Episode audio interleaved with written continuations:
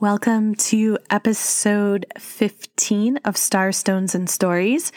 This is time bending with the eclipses. It's a really awesome dive into eclipses in general, and then particularly this eclipse season with the Gemini lunar eclipse, the full moon on November 30th, and the total solar eclipse in Sagittarius on December 14th. We also dive into concepts like time bending and timeline hopping, as well as culminating with a guided meditation to assist you with integrating this powerful, potent eclipse portal.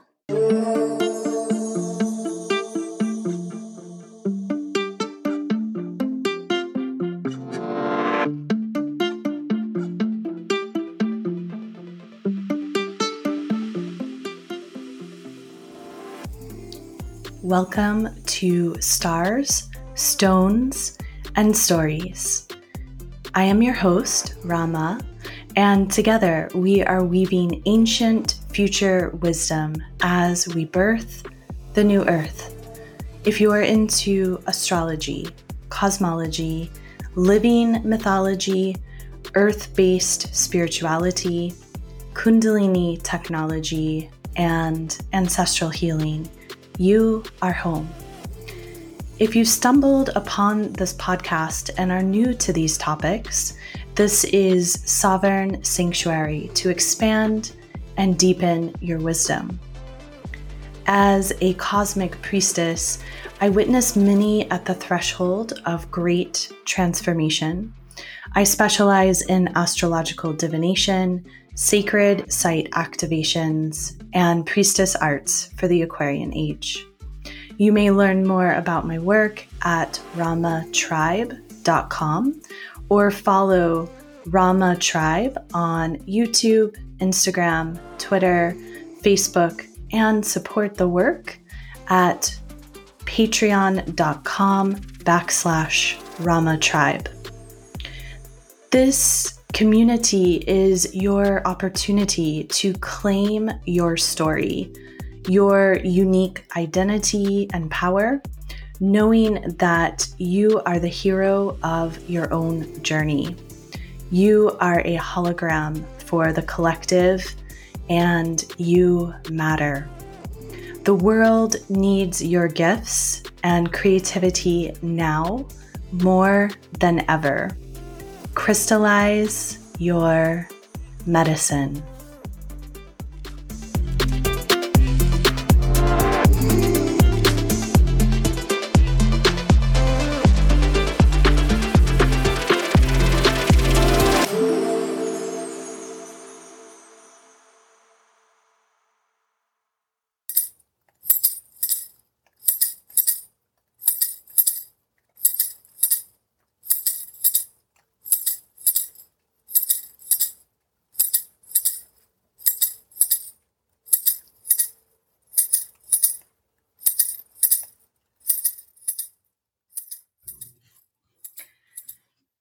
Ancestors, ancestors, ancestors, we call to you. We call to you. We call to you. We're so grateful for your lives. And we know we cannot do this alone. We cannot do this without you. So we welcome you. We welcome your backing and your genius solutions to pour forth like sweet ambrosial nectar from the other world. Thank you, ancestors. Thank you for your gifts, your trials. Thank you for providing the shoulders upon that which we stand upon. Thank you for your support, seen and unseen, in these times. And we welcome in the powers and spirits of the East, the element of air, the powers and spirits of the South, the element of fire, the powers and spirits of the West, the element of water, the powers and spirits of the north, the element of earth. We welcome all of the directions and all of the keepers of the directions.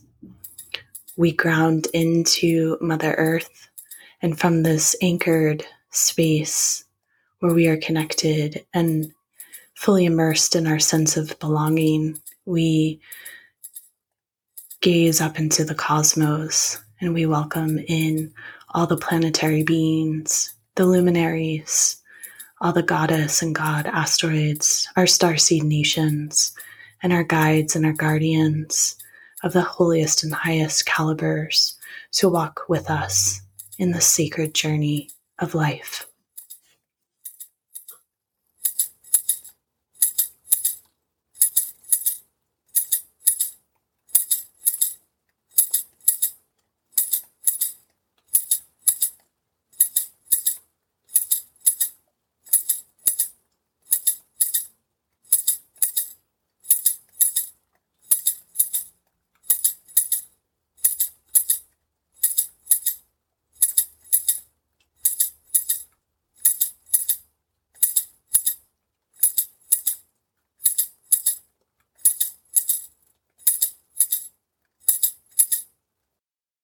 I'd like to welcome the new listeners. There's over a hundred of you. So thank you so much for being here, all of you.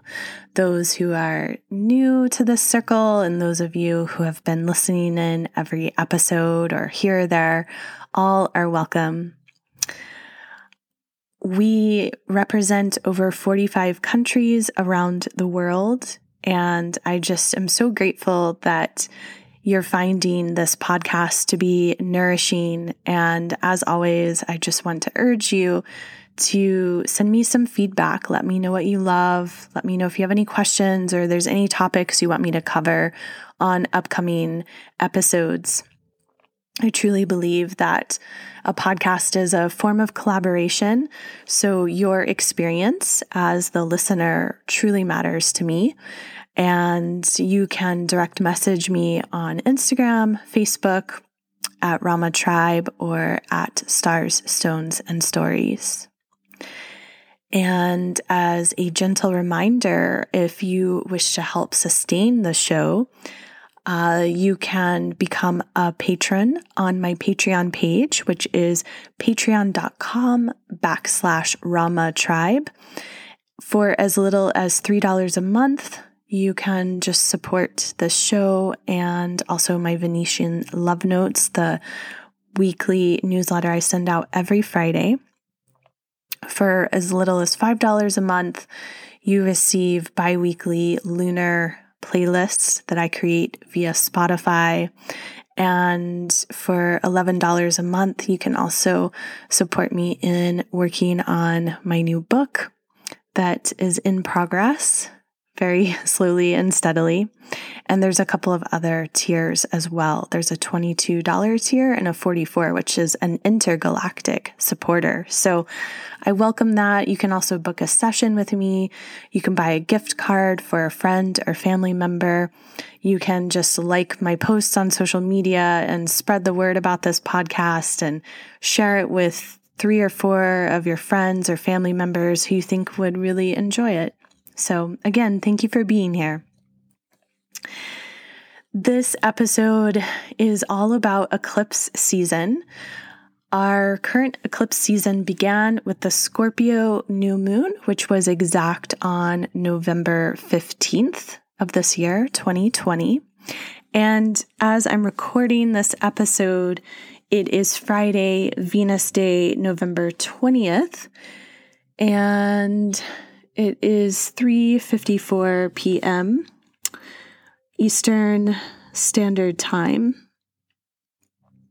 And if you're interested to know, um, the moon is at 13 degrees Aquarius. We're moving into the first quarter phase of the moon. We're just at that final part of uh, the initiatory phase, and now we're starting to move into the phase where we're really clearing out obstacles. And I believe this episode is going to assist you with looking at how are some fresh new ways that you can clear out the obstacles in your life. I think a lot of us in these times, in this year of 2020, feel like there's been obstacle after obstacle after obstacle. And I know a lot of people are like, oh my gosh, I can't wait until 2020 is over and 2021 is here. And as an astrologer, I would just like to say 2021 is sure to be radical and have a lot of unexpected twists and turns. So things will not be necessarily getting easier. And I say that because I think it's important that we really strengthen our nervous systems in these times. We strengthen our daily practices. We strengthen our relationships with our loved ones and our friends that we hold dear. We strengthen our relationships with fellow small business owners. We strengthen our relationships with people in our community, both locally, regionally, and in our world community and our intergalactic community, those whom we know and value as important beings, that we really strengthen those ties. This is a time of coming together and strengthening. And with Eclipse Portal being here, we are entering a phase of complete radical new pathways, new neural pathways, literally being opened up through the brain. And I'm going to go into depth about some of the new discoveries that have come online. And there are ta- timestamps in all of my episodes, so you can always click on the show notes if there are certain parts that you want to skip ahead to or that you want to go back to and listen over. And if you're working through listening to this podcast through some sort of app like, you know, Apple Music or um, Spotify.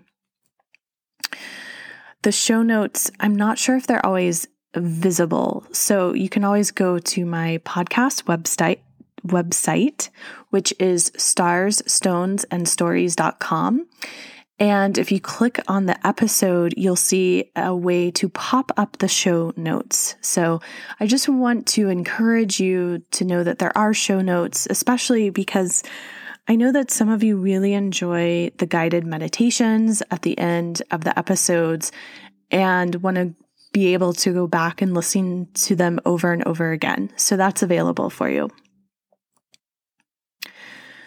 Eclipses in general, they open up new portals, new dimensions into our lives.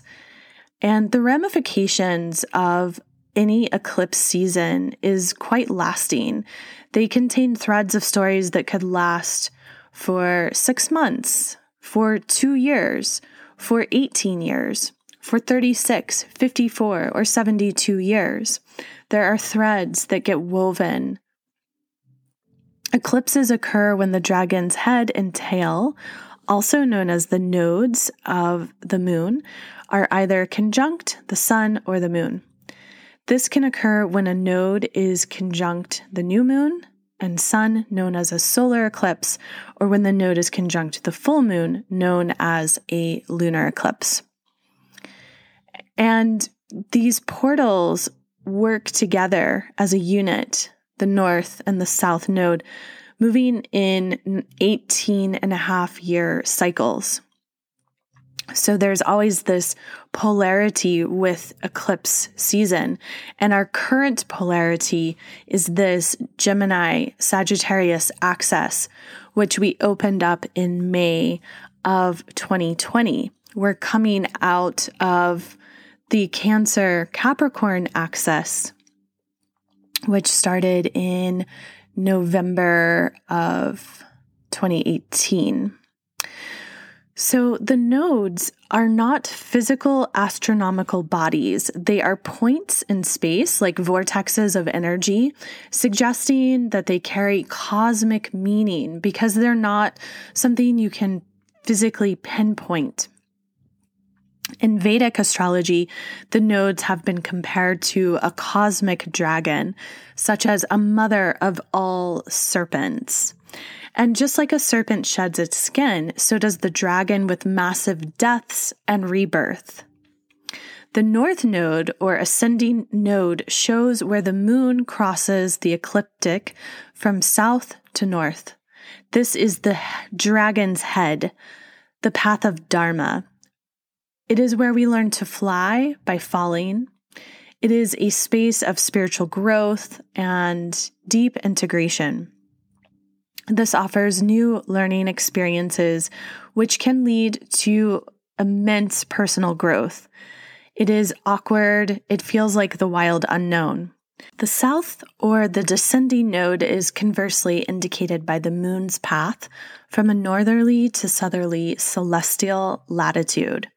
This is the path of karma, our gifts, the shadow, where we may feel quite cozy and where we can get stuck.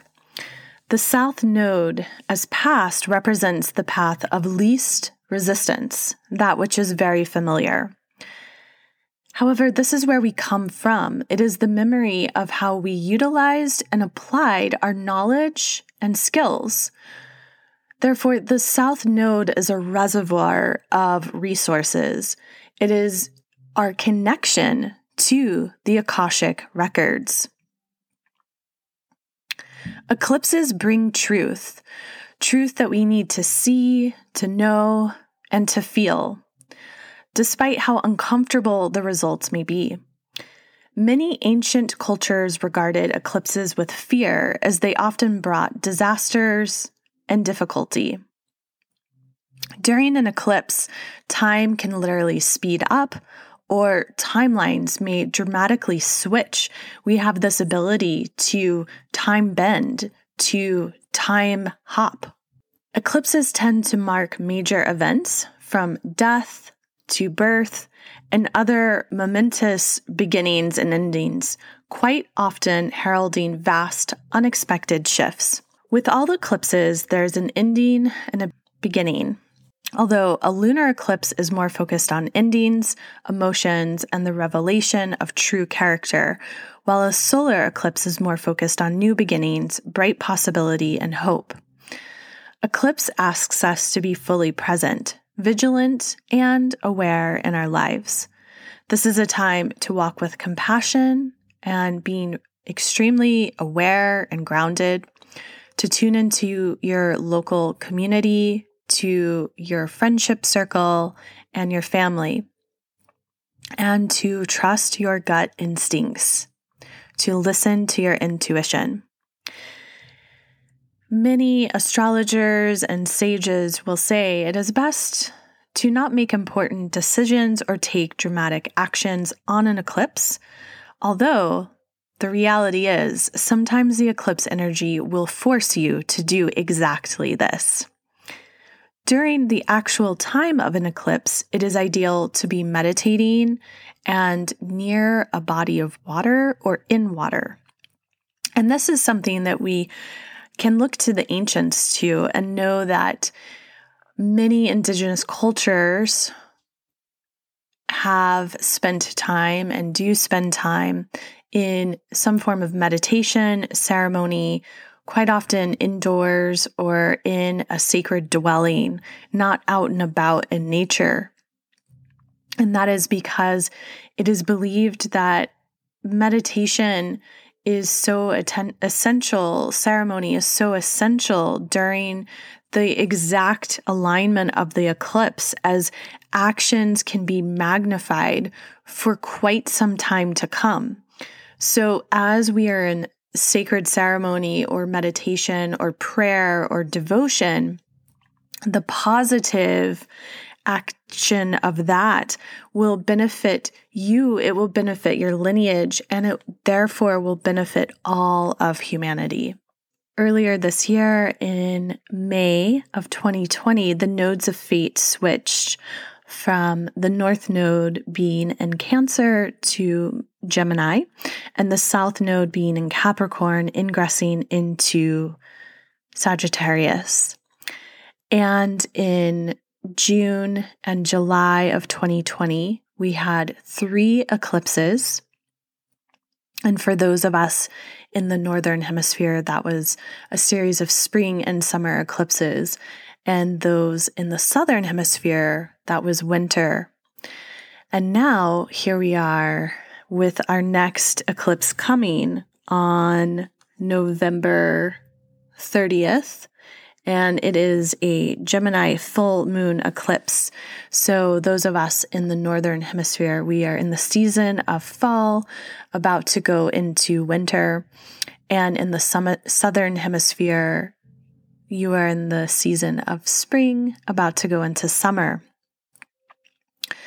So, with the North Node in Gemini, this is all about socialization. It is all about knowing your community, being willing to express yourself, your ideas, and your thoughts within your community.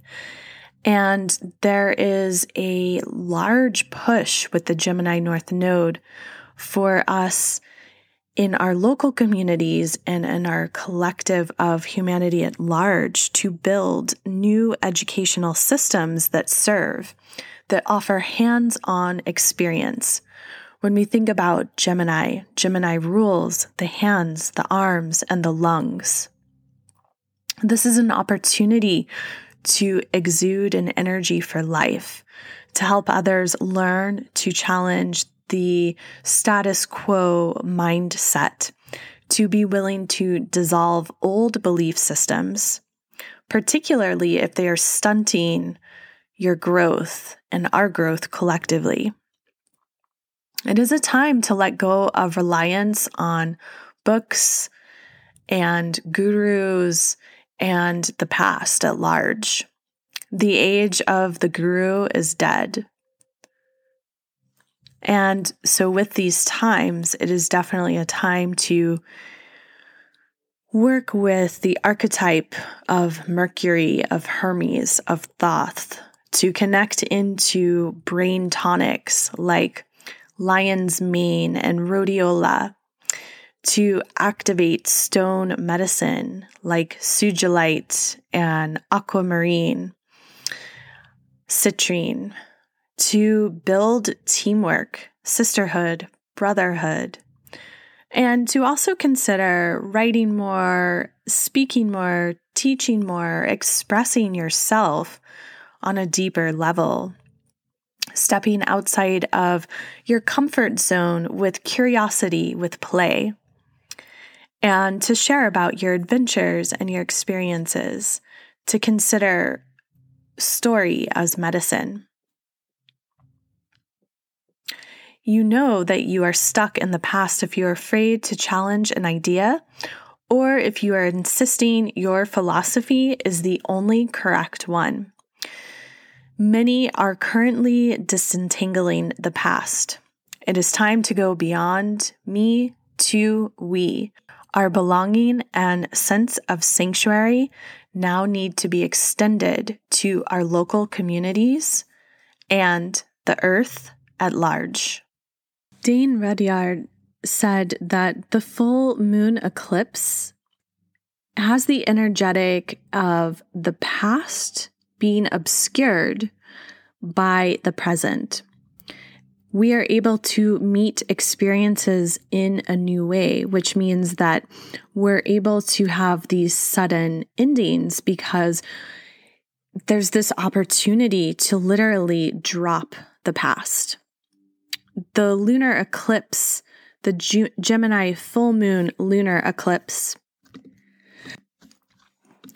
The Gemini full moon lunar eclipse occurs on a Monday, a moon day, November 30th at 4:30 a.m. Eastern Standard Time. And during this eclipse, the North Node is conjunct the Moon at 8 degrees, 38 arc minutes Gemini. And the South Node is conjunct the Sun at 8 degrees, 38 arc minutes Sagittarius. So it's interesting with the Sun and the Moon, they're both we would round them up to nine degrees. However, the north node is at 19 degrees, 53 arc minutes Gemini, and the south node is at 19 degrees, 53 arc minutes Sagittarius. So we would round those up to 20 degrees. Now, to be honest, that's a pretty wide conjunction. However, it still is an eclipse. I've been looking back towards the Sabian symbols for quite some time. It's only been recently that I felt this call to share them, and I'll be sharing them more and more, as well as the star sparks. I like both of them.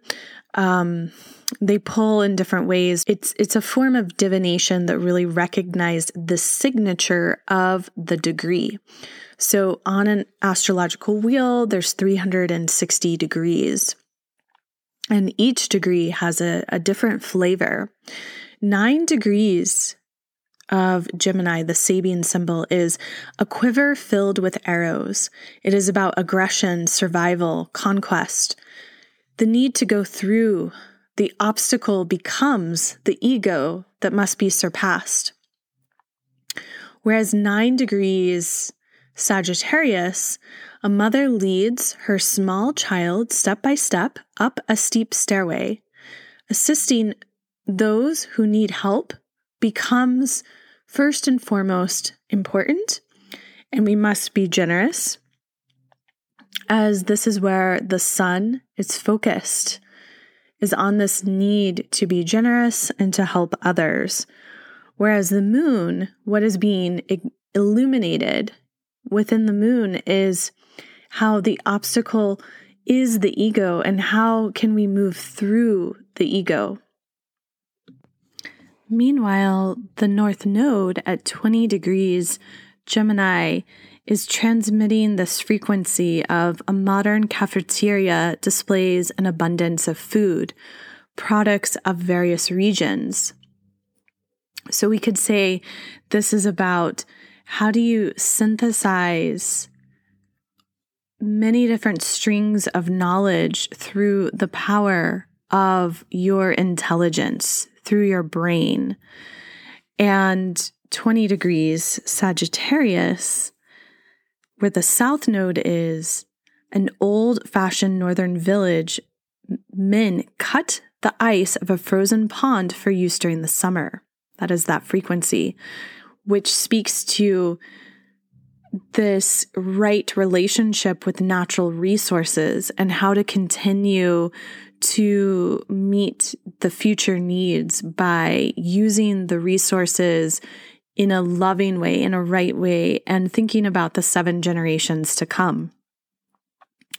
So, with that south node conjunct the sun, there is this focus around being generous, assisting those who need help, and also considering right use of the natural world for the longevity, for legacy.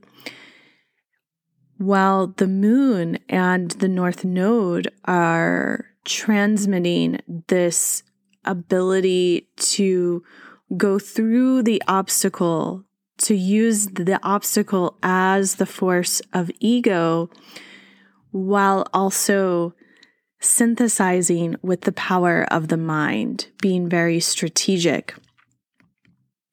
Now, the archetype of Gemini represents the twins. It is light and dark. The twins are the intellect, the mind, very mercurial.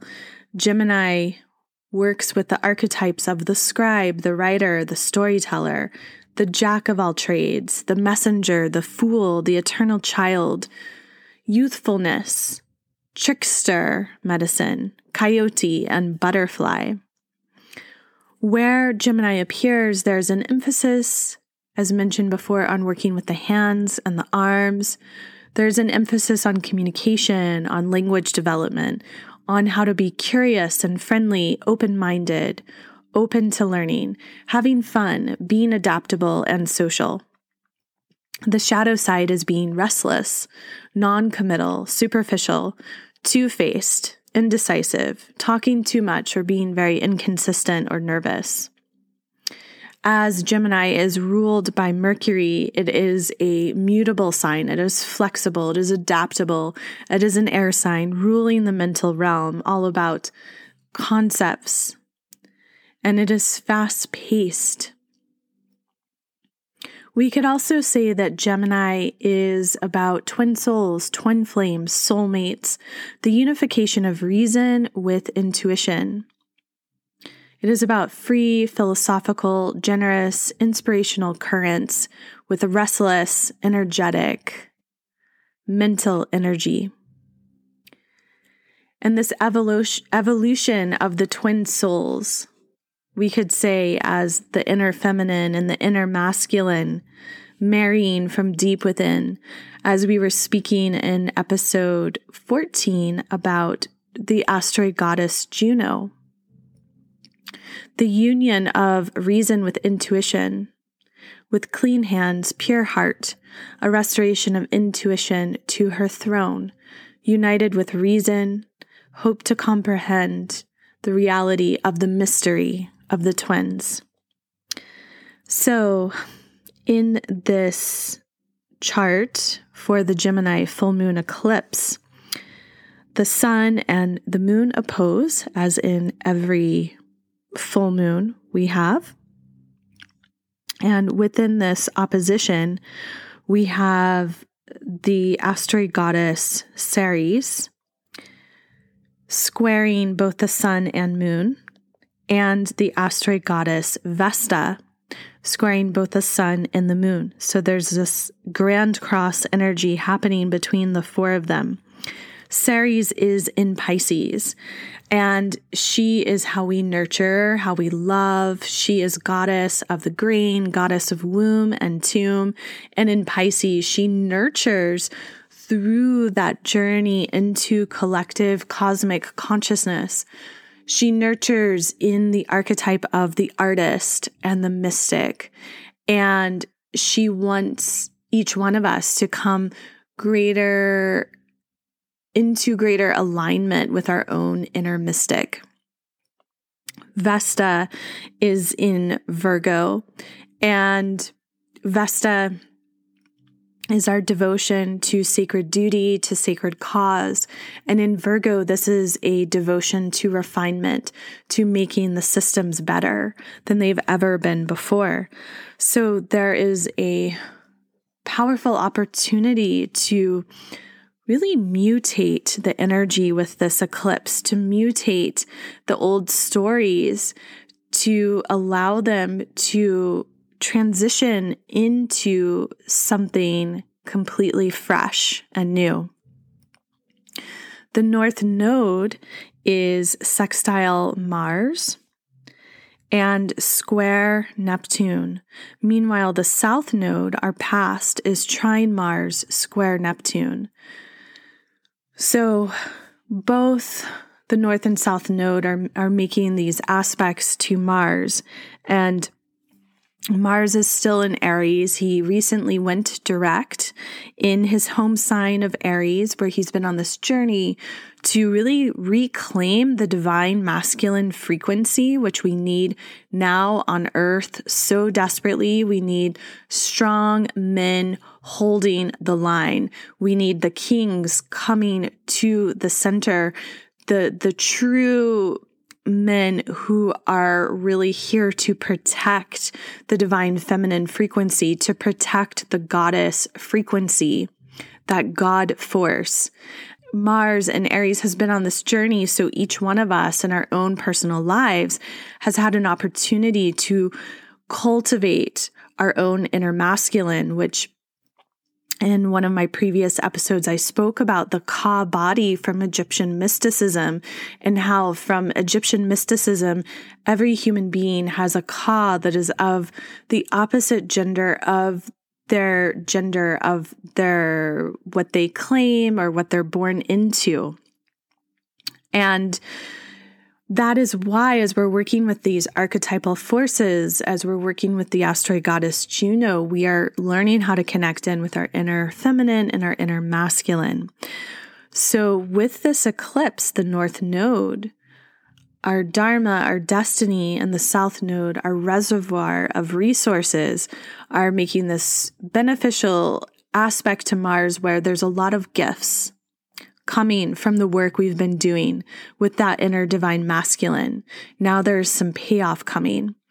And each of them, the North and South Node, are also squaring Neptune. Neptune in Pisces, being that connection, that commitment to the dream. What is this dream you're holding, that you're seeding, that you're tending to, that you're nourishing? We keep coming back around through this astrology, no matter how fierce and mighty it gets. We keep coming back around to the dream because the dream is you. It is your soul's song. It is why you are here on earth. It is your greatest service and devotion. And so we come back to that dream to stay aligned with it.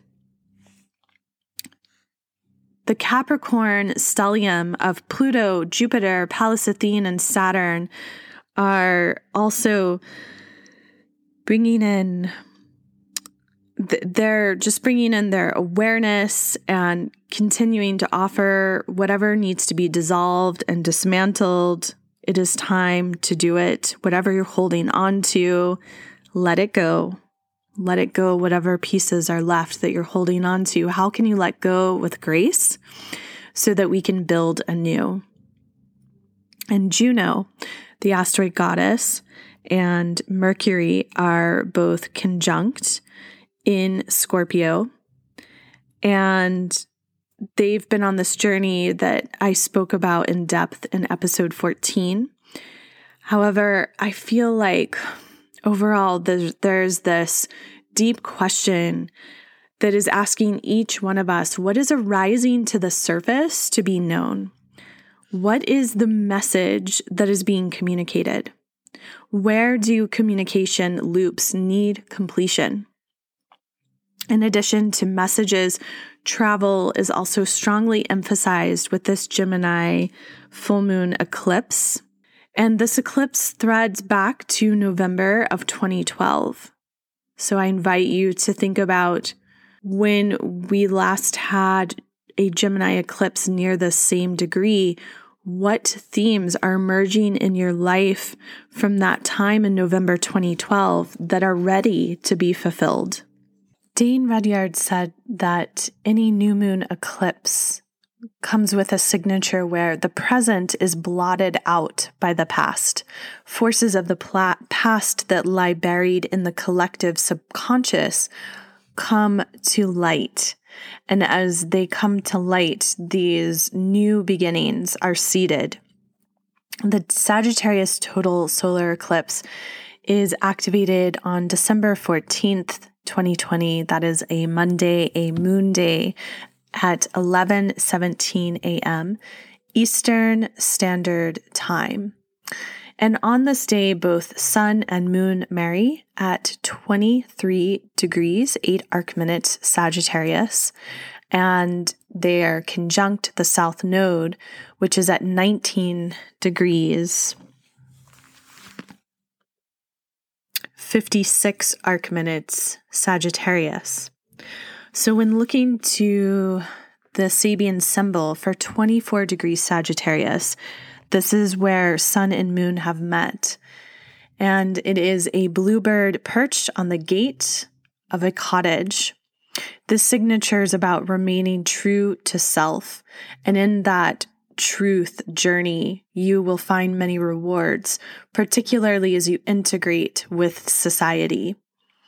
The spiritually oriented mind, it is a frequency that good fortune is on its way.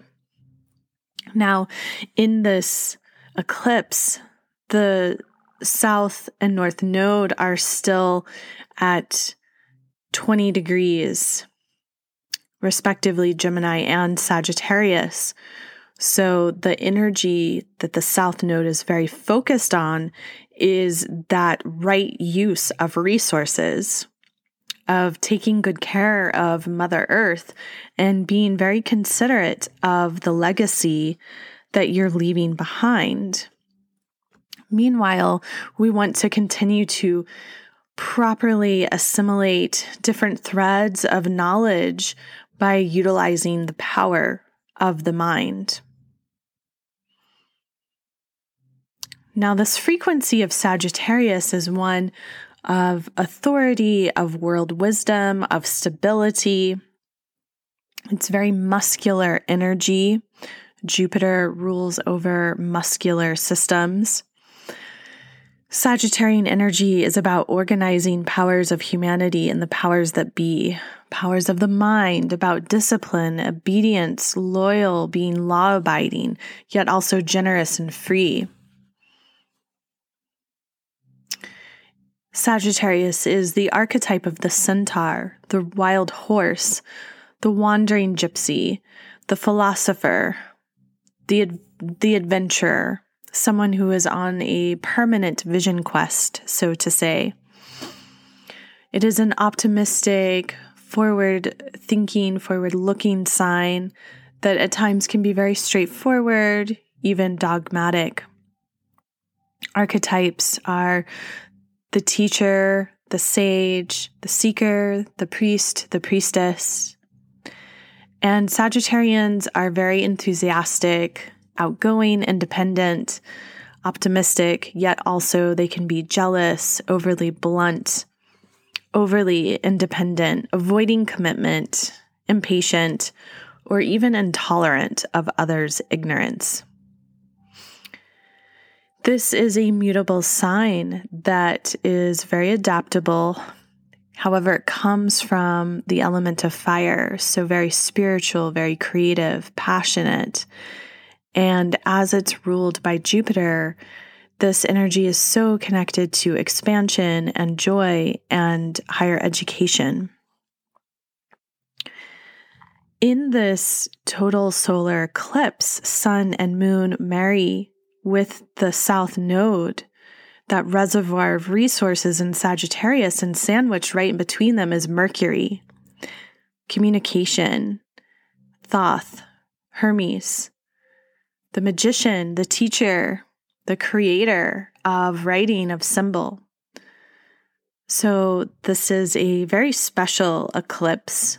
There are some powerful energies that can be tapped into if you have any interest of utilizing ceremony or writing new moon intentions. This is definitely a powerful eclipse, a powerful new moon, as this will set the signature for the Great Conjunction. And the Great Conjunction is the cultural renaissance that we've been building up to for all of 2020. That is, this is one of the most significant transits of 2020. The Great Conjunction occurs on December 21st when Jupiter and Saturn meet up at the first degree of Aquarius. And episode 16 of Stars, Stones, and Stories will be devoted to really dive deep into the Great Conjunction. So I'll cover this more in depth. However, I wish to emphasize how important this total solar eclipse is as it sets the frequency for how you're going to go into the Great Conjunction. Meanwhile, that Gemini lunar eclipse is the opportunity to shed, to dissolve, to let go of whatever you've been holding on to that has somehow miraculously still stayed around in this wild year where so many of us have had to let go of so much more than we had ever imagined. However, it's important that we understand our power and our presence and our sovereignty in these times and how we can utilize this astrology as a form of devotion, as a form of prayer, and as a form of protecting and preserving the value of humanity and what it means to be a part of this earth community, what it means to be tapped into Mother Earth and also tapped into cosmic collective consciousness as we fully enter into the age of Aquarius with this great conjunction. So, Mercury's position sandwiched right in between the south node and sun and moon feels quite phenomenal here. And at the same time, we have Venus conjunct Juno in Scorpio. They're at the 29th degree and they are so close. They're only four arc minutes away in their conjunction in their marriage. And as I've been speaking of, they've been on this journey. Venus all year she went into her underworld and she shed and she let go what she needed to. And you did that work with your love, with the way that you connect to art and beauty and your value system. That was the work you were doing in May and June of this year.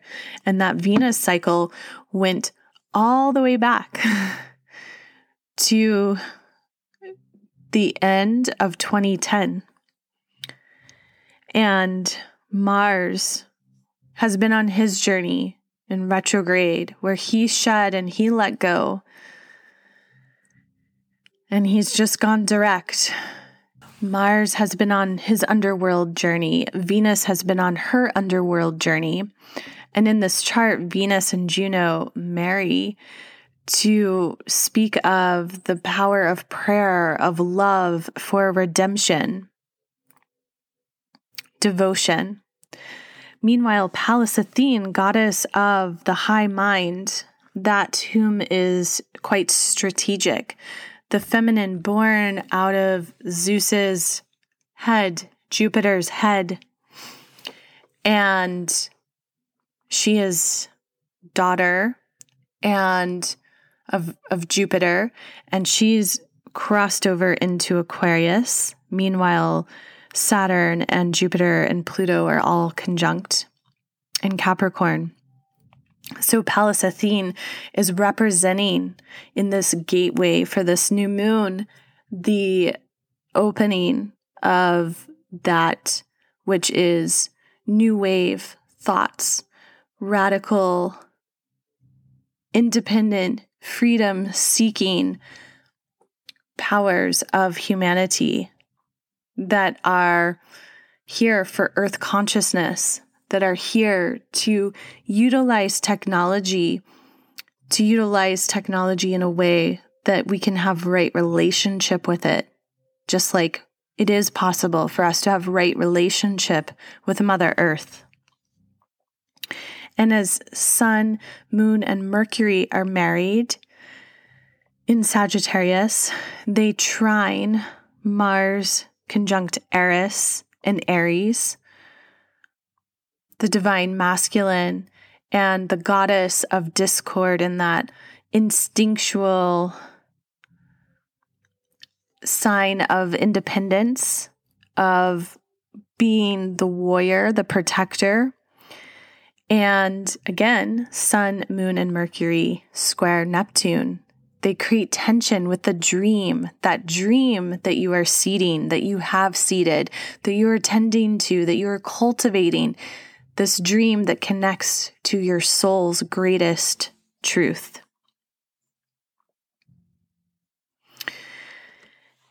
And the moon and sun are not too far from the galactic center, which sits approximately at 27 degrees Sagittarius.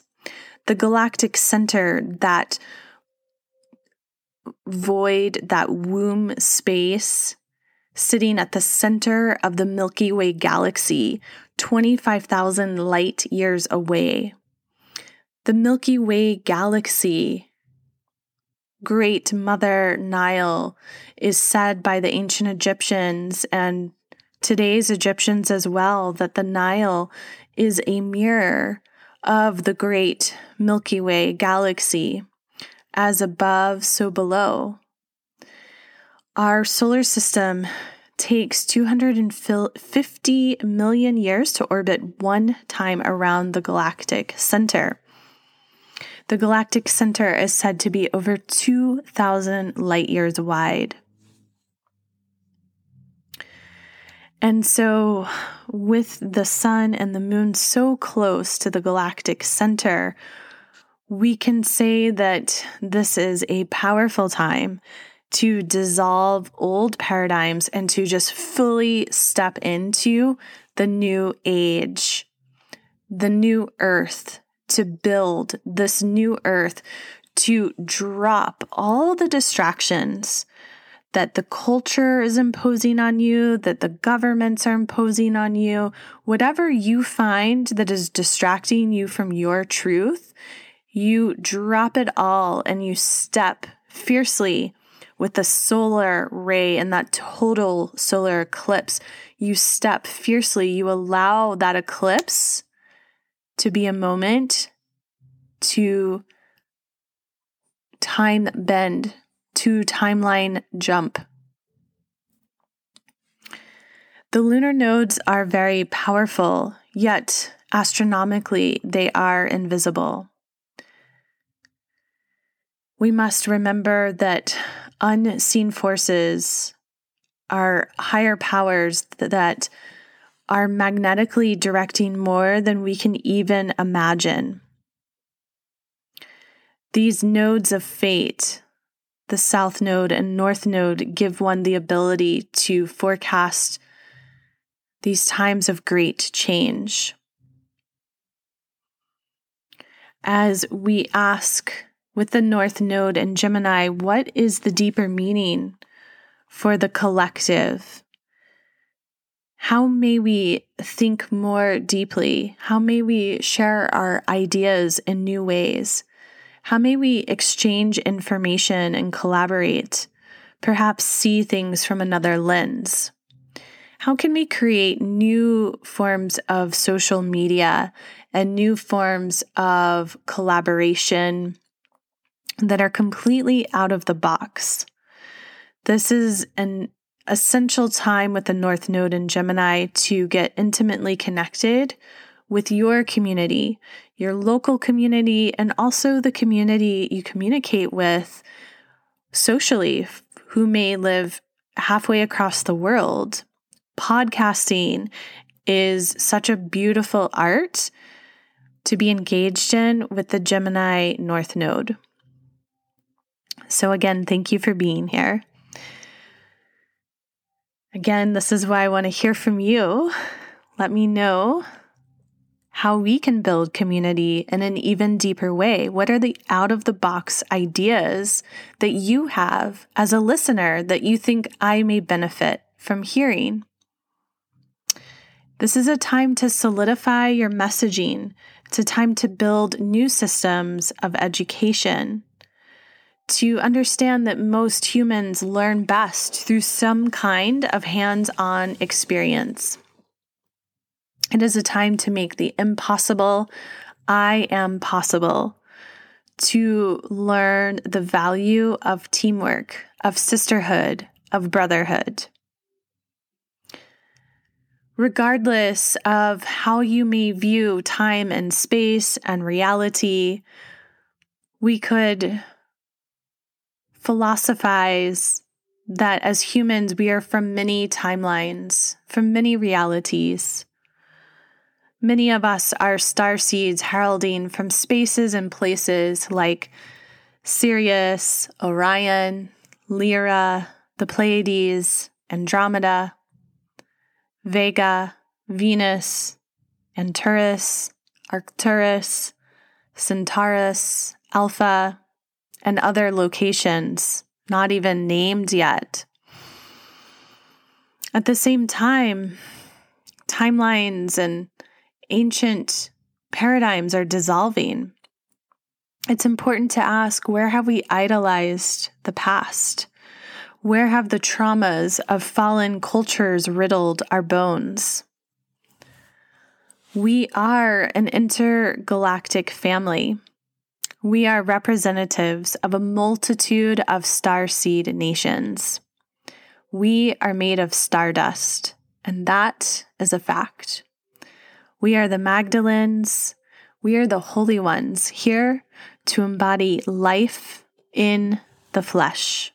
With Eclipse Portal being present and alive as we're preparing to enter the Aquarian age with such a deeper capacity and propensity for reimagining the old paradigms, dissolving and building anew.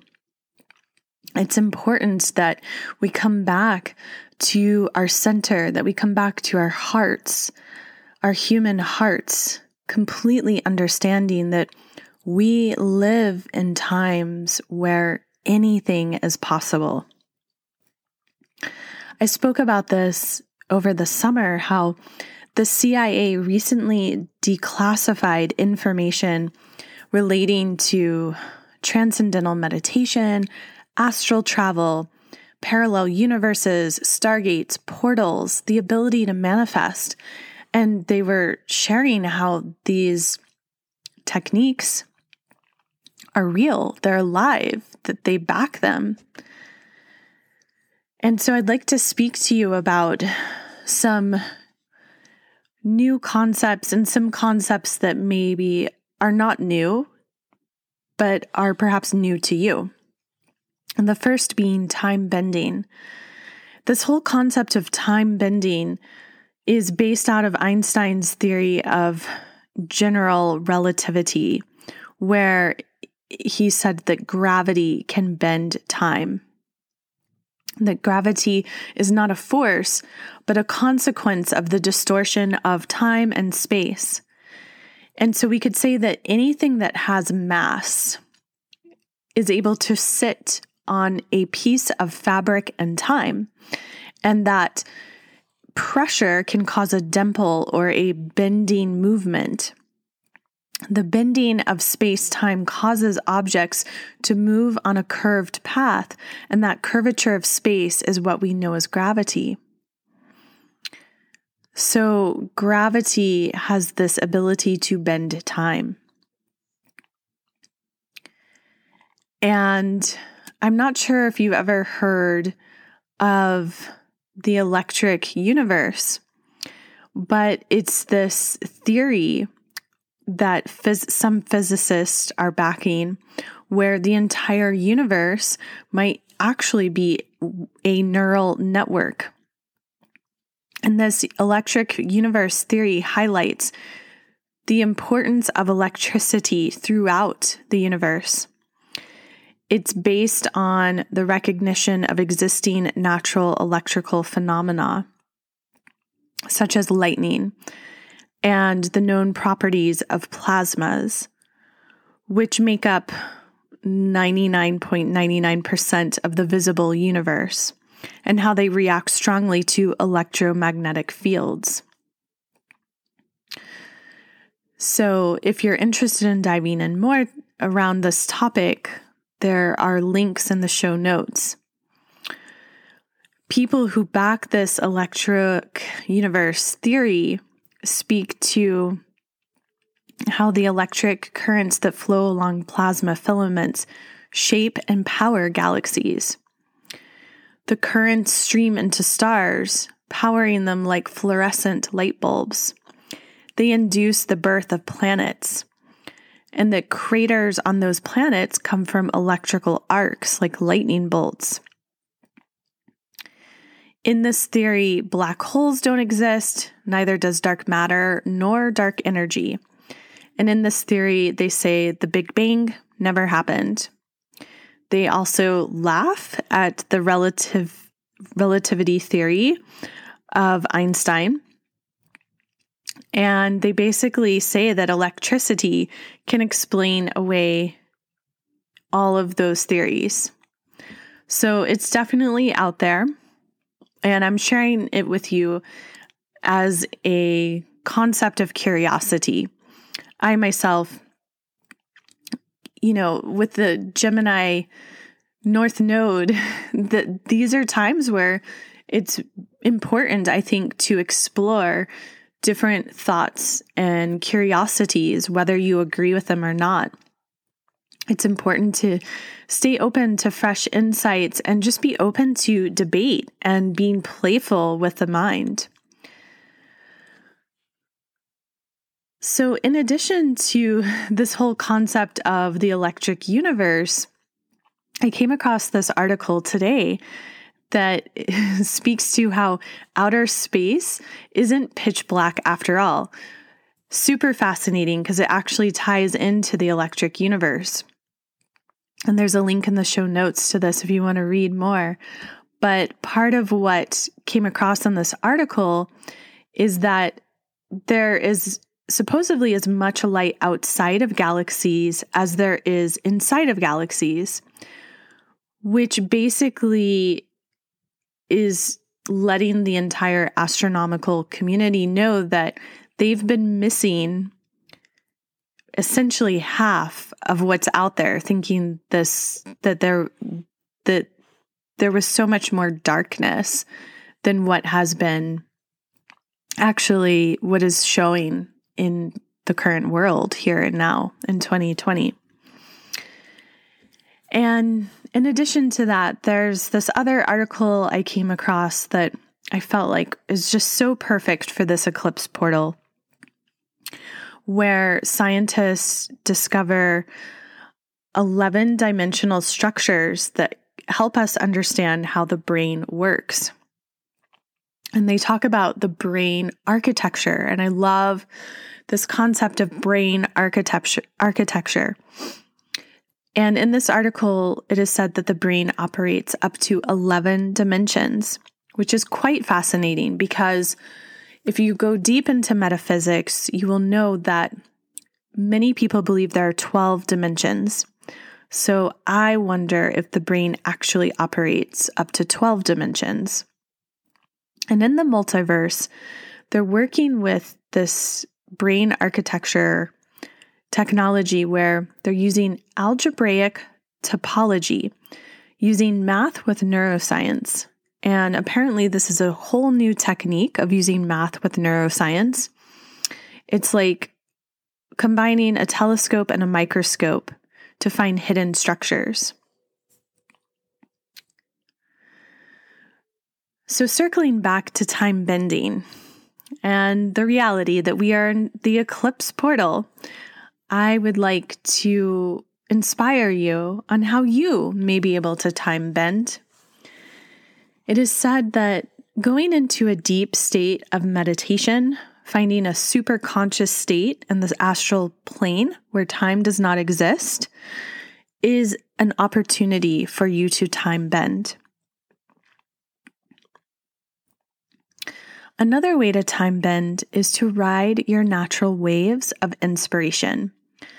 Instead of forcing things, it is to notice when the energy comes to life and to ride the wave.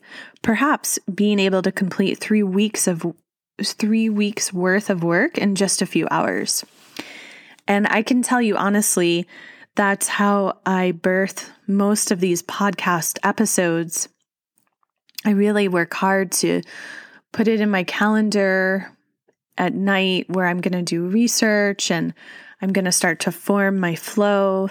And then in an ideal world, I would record the podcast a couple of nights in a row, and then I'd have a couple of nights to edit it. And then on the day that I want to release it, which is every other Friday, I could just release it and the whole thing would be out and ready. However, what I'm finding works best for me and what I really can't force is when it's time to fully put together all the information and when it's time to record. And there's a flow I have to naturally cultivate and also surrender to. It's not something that I can force. I find that if I do try to force it, I'm actually not happy with what is recorded. It doesn't feel authentic, and I end up scratching it. So, what works for me is just working with that feminine flow, which is something that I'm really fortunate that I learned how to surrender to over two decades ago in college when I was an interdisciplinary artist making goddess inspired work as I looked to Paleolithic and Neolithic goddess civilizations. And I created this body of work. There was a large scale installation, and in that, I really learned how to ride these natural waves of inspiration. And I'm so grateful for that initiation at such an early age. It has been something that has marked all of the work that I do.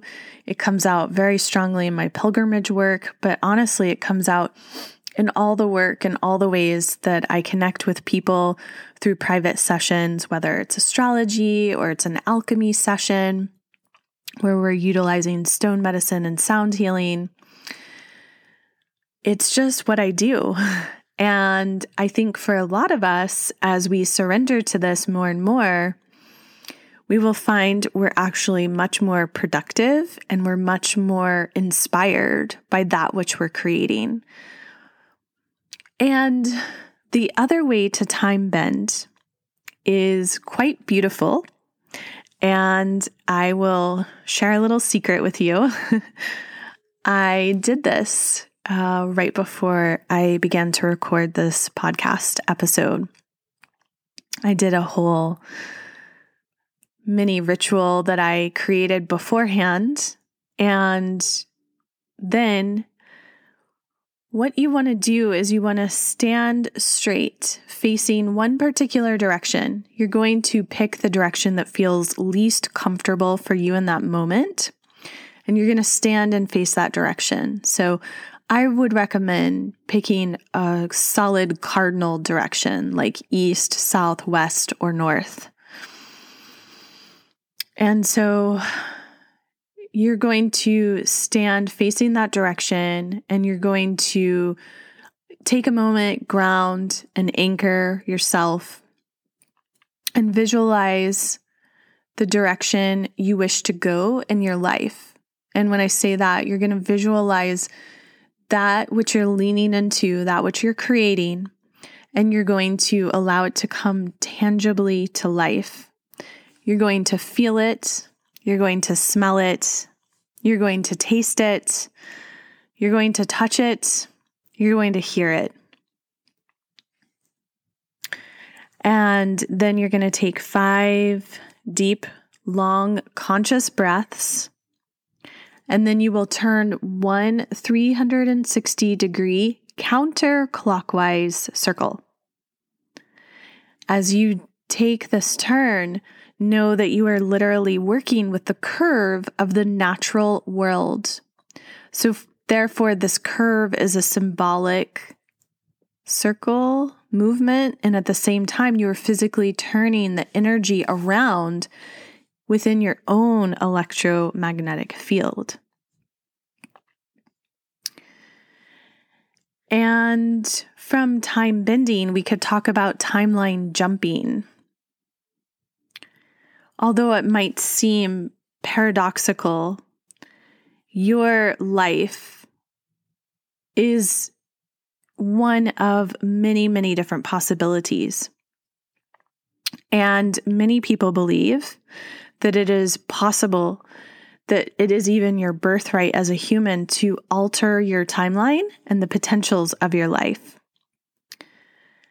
And so, what there's this ability to do, and again, I'm going to share this in the links of the show notes. There's this beautiful write up that I found on Tom Kenyon's website. And if you don't know Tom Kenyon and his work, I highly, highly recommend his work. Um, he is one of the few mentors, masters alive on this planet that I have not studied with that has been on my bucket list for like the last six years. I really want to go study with him. And I just haven't been able to make it because of other commitments with other mentors. Uh, he's an amazing sound artist, sound healer. And through his journey with sound as medicine, he has come to channel different beings, but particularly he's channeled the Hathors. I really like to call them the Hathors because Hathor is how you say the name of the goddess Hathor from ancient Egypt. And I see them as so connected, the Hathors. So they're this group of beings, we could say a civilization that herald through Venus. And the the full write up about timeline jumping, he called it the art of jumping timelines. Uh, you can find on his blog, and again, I'll link that. And so, in this, the Hathors are explaining how it's possible for you to move from one timeline to the next. And they speak to how first you identify the timeline you wish to move into then you shift your vibrational state to match the timeline. From there, you lock in the vibrational state so that it is free from wavering. You take an action that is an expression of the new timeline and you persevere. And one of the things that the Hathors talk about is that they believe if enough people jump timelines, leaving behind all paradigms of planetary destruction, of AI takeover, of Agenda 21, of PSYOP, military, one world governmental control, like whatever you want to call it, whatever your fear is of everyone, you know, being so deeply impacted by health crisis, by ecological degradation, that if enough people jump timelines, they have this ability to enter into a more benevolent and life affirming reality. This is the new earth.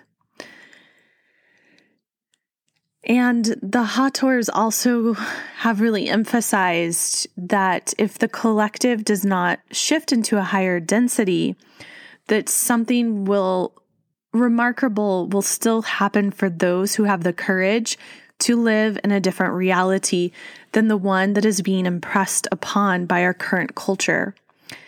And they said, It is possible to live in heaven while those around you live in torment.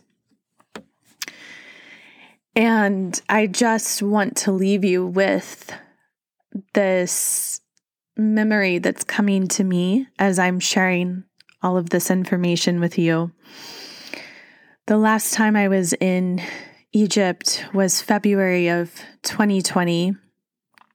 And I was on a lovely small pilgrimage that I had the great privilege of stewarding. And we culminated at Abu Simbel in the south of Egypt, very close to the border with Sudan. And there's a beautiful temple there. It's in two parts, and one is devoted to Queen Nefertari. And it is also very much devoted to goddess Hathor. And so that was the last temple I was in in Egypt of 2020, besides the Great Pyramid, before I left and came home to Asheville, North Carolina, and began our COVID storyline that we all have the ability to timeline jump out of, right? So I was standing in the temple and had such a powerful experience with the Hathors in that temple to the point where the lighting that came through was so magnificent and the sensations and really such a sacred moment, so sacred that I can't share in depth. However, I share what I've shared because I feel like that is enough for those of you that have a connection with these frequencies to feel them, to tap into them, to know them, to hear them. And some of you listening, I know, have traveled with me and have traveled with me to Abu Simbel, and you've had an experience with the Hathors.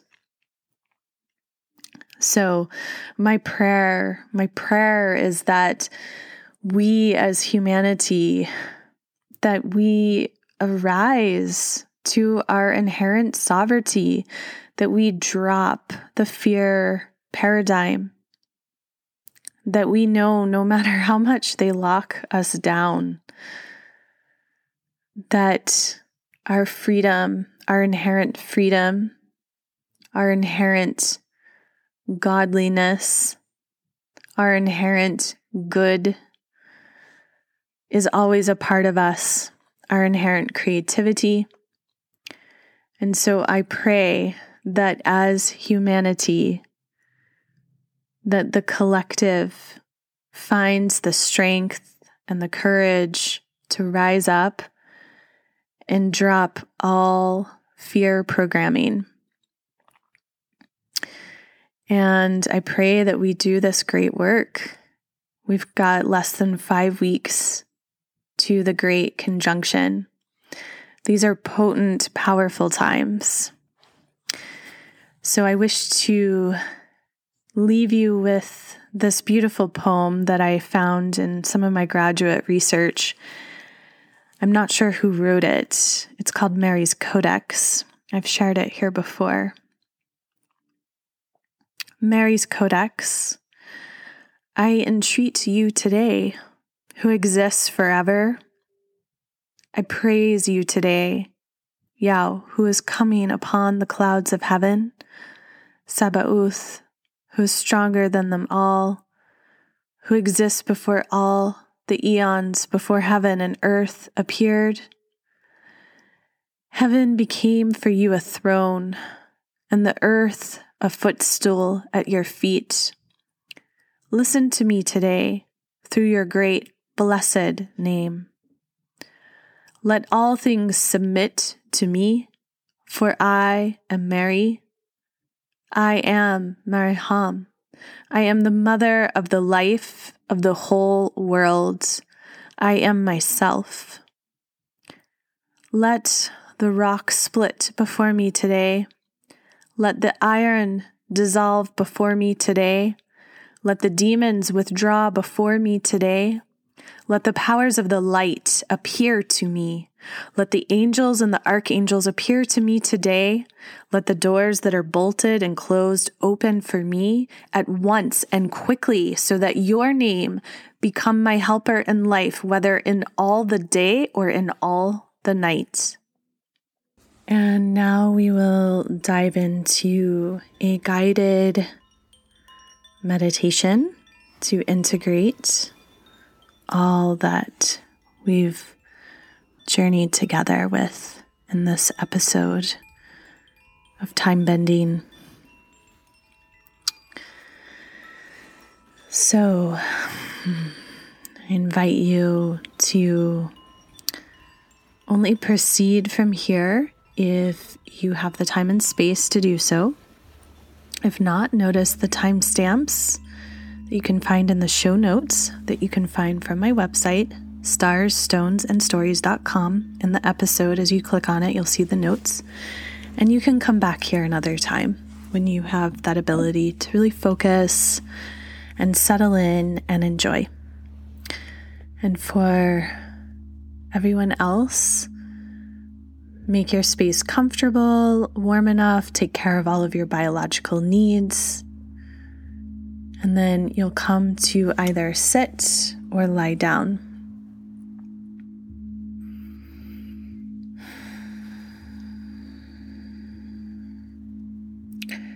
And as you settle into the space, just take a moment, kind of shake and move through all parts of your body. take some deep breaths in. And just exhale.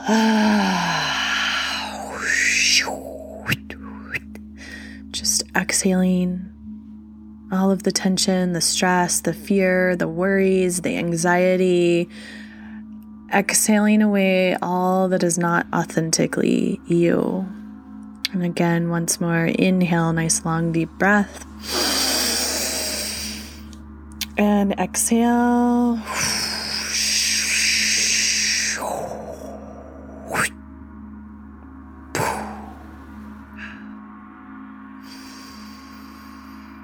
Hmm.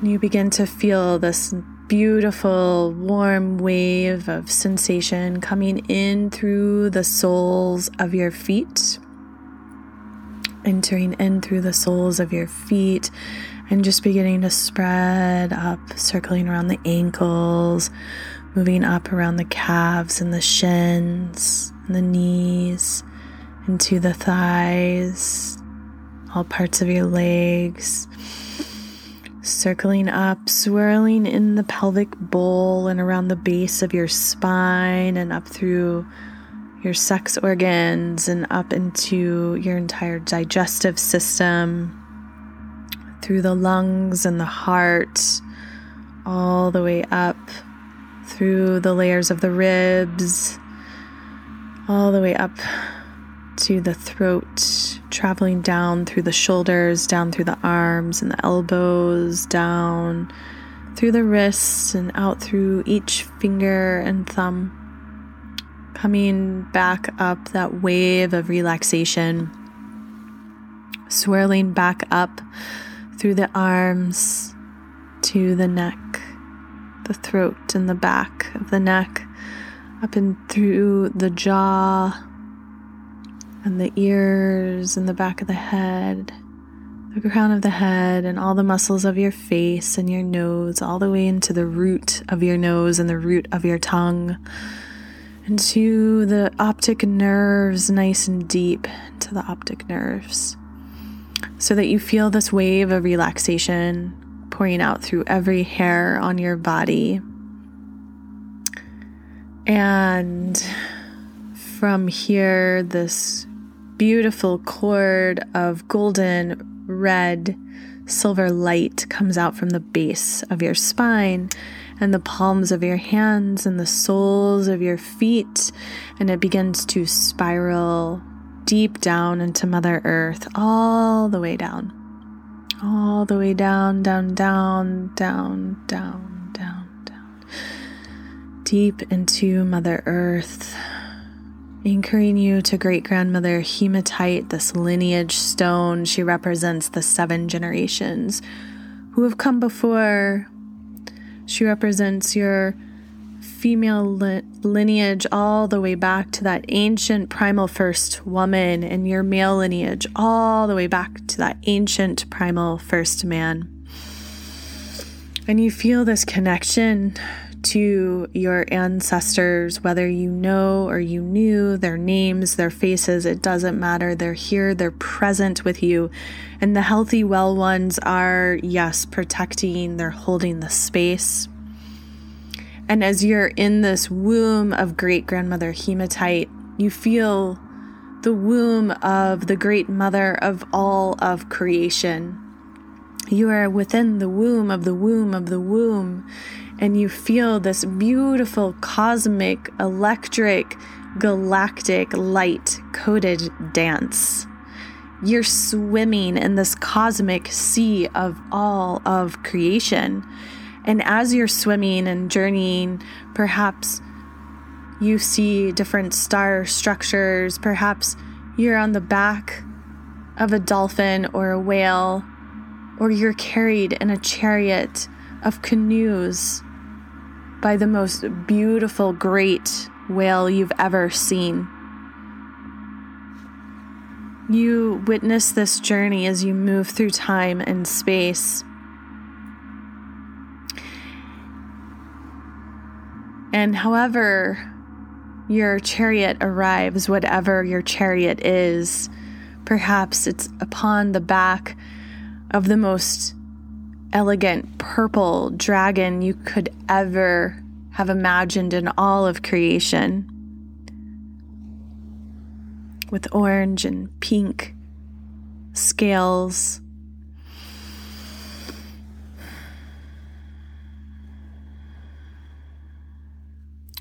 You arrive to this place. You give gratitude for this being that has brought you here whether it's star or whale, dragon, anything that is within your mind's eye, trust that. And you land You land upon the most beautiful white sand. And to your right is this gorgeous ocean. And as you look beyond, it's desert everywhere. Desert that just seems to go on and on for days on end. And you find yourself walking, walking north through the desert. And as you're walking, on one hand, it feels like you're walking so slow, but on the other hand, it's like you're gliding through the sand. And you begin to see in the distance this structure, this structure that is so ancient. Thousands upon thousands of years this structure is carried. And as you become closer, you realize it's a phenomenal temple, and you take note of the design. And you can't wait to get close by. And again, it's like you're gliding and you're there. And you walk you walk through the main gate and you look down and you realize there's this bag that you're carrying, but you don't remember carrying the bag, but it's suddenly there. And you reach in the bag and you feel this immense, lavish amount of the most beautiful pink rose petals. And you begin to offer these rose petals at the gates of this temple. And you offer these rose petals in appreciation for your journey and your ancestors that have brought you here and the beings that have brought you here. And you walk through the gate and you find yourself in the main courtyard. It's this most gorgeous garden in the middle of the desert. So many trees bearing fruit and flowers. So much life. Birds and creatures, insects buzzing and singing. And there's other creatures, creatures you don't even know how to name or what they are, but they're all through the space tending to this magical garden landscape. And you continue to offer these rose petals everywhere you walk. And you find yourself coming to the main entrance. And at the entrance, there is a being waiting for you. Who knows your name? All of your names. And they greet you with all of your names. Names that you didn't even remember were yours. And this being offers you a gift, and you receive it with gratitude.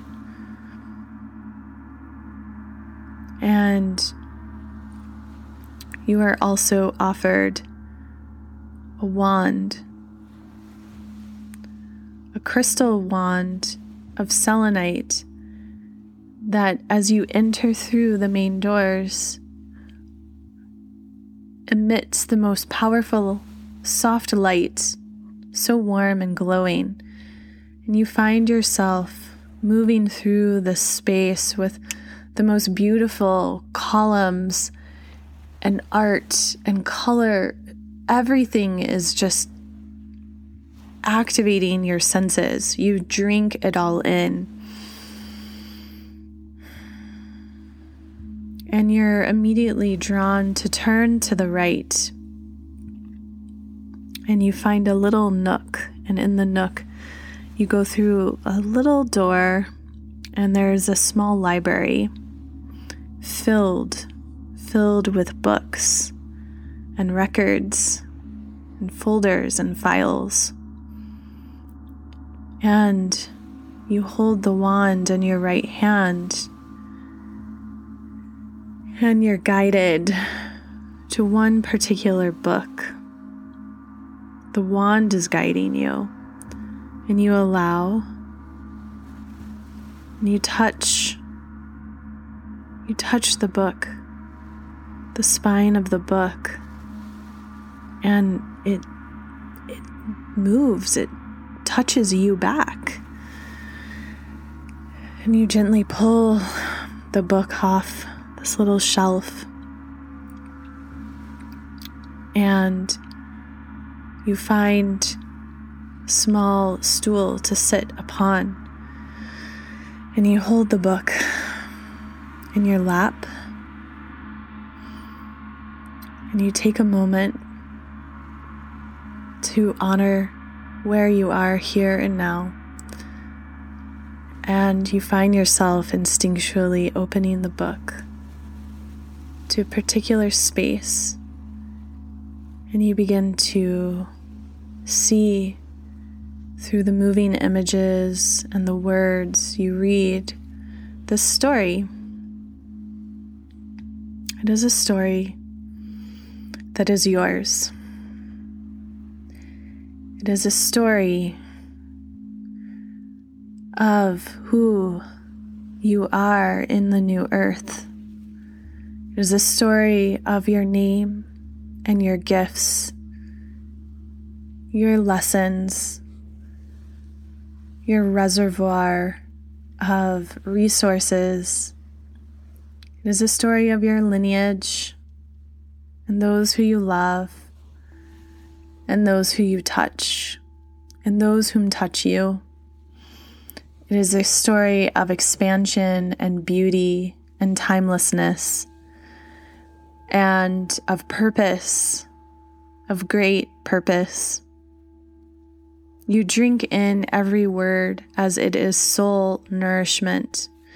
And as you drink in every word, you feel these golden codes of light moving through every cell of your body. You can see deep within you the codes of sacred geometry and the numbers and the letters, language codes you do not fully remember, but you know you know them. And you allow all of this to move through you, trusting.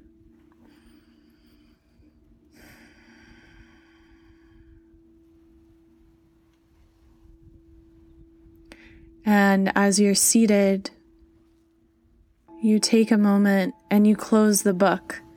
And in the moment you close the book, you find yourself just like that. You have arrived in this timeline of the new earth.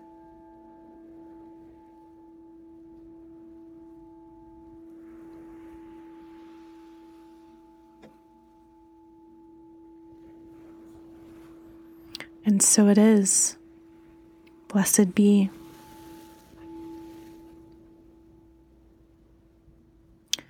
It's just like that, my friends. Allow yourself the time and the space to integrate, perhaps continuing to lie still, perhaps finding your way into a hot salt bath, perhaps finding your way to pen and paper to write Allow yourself,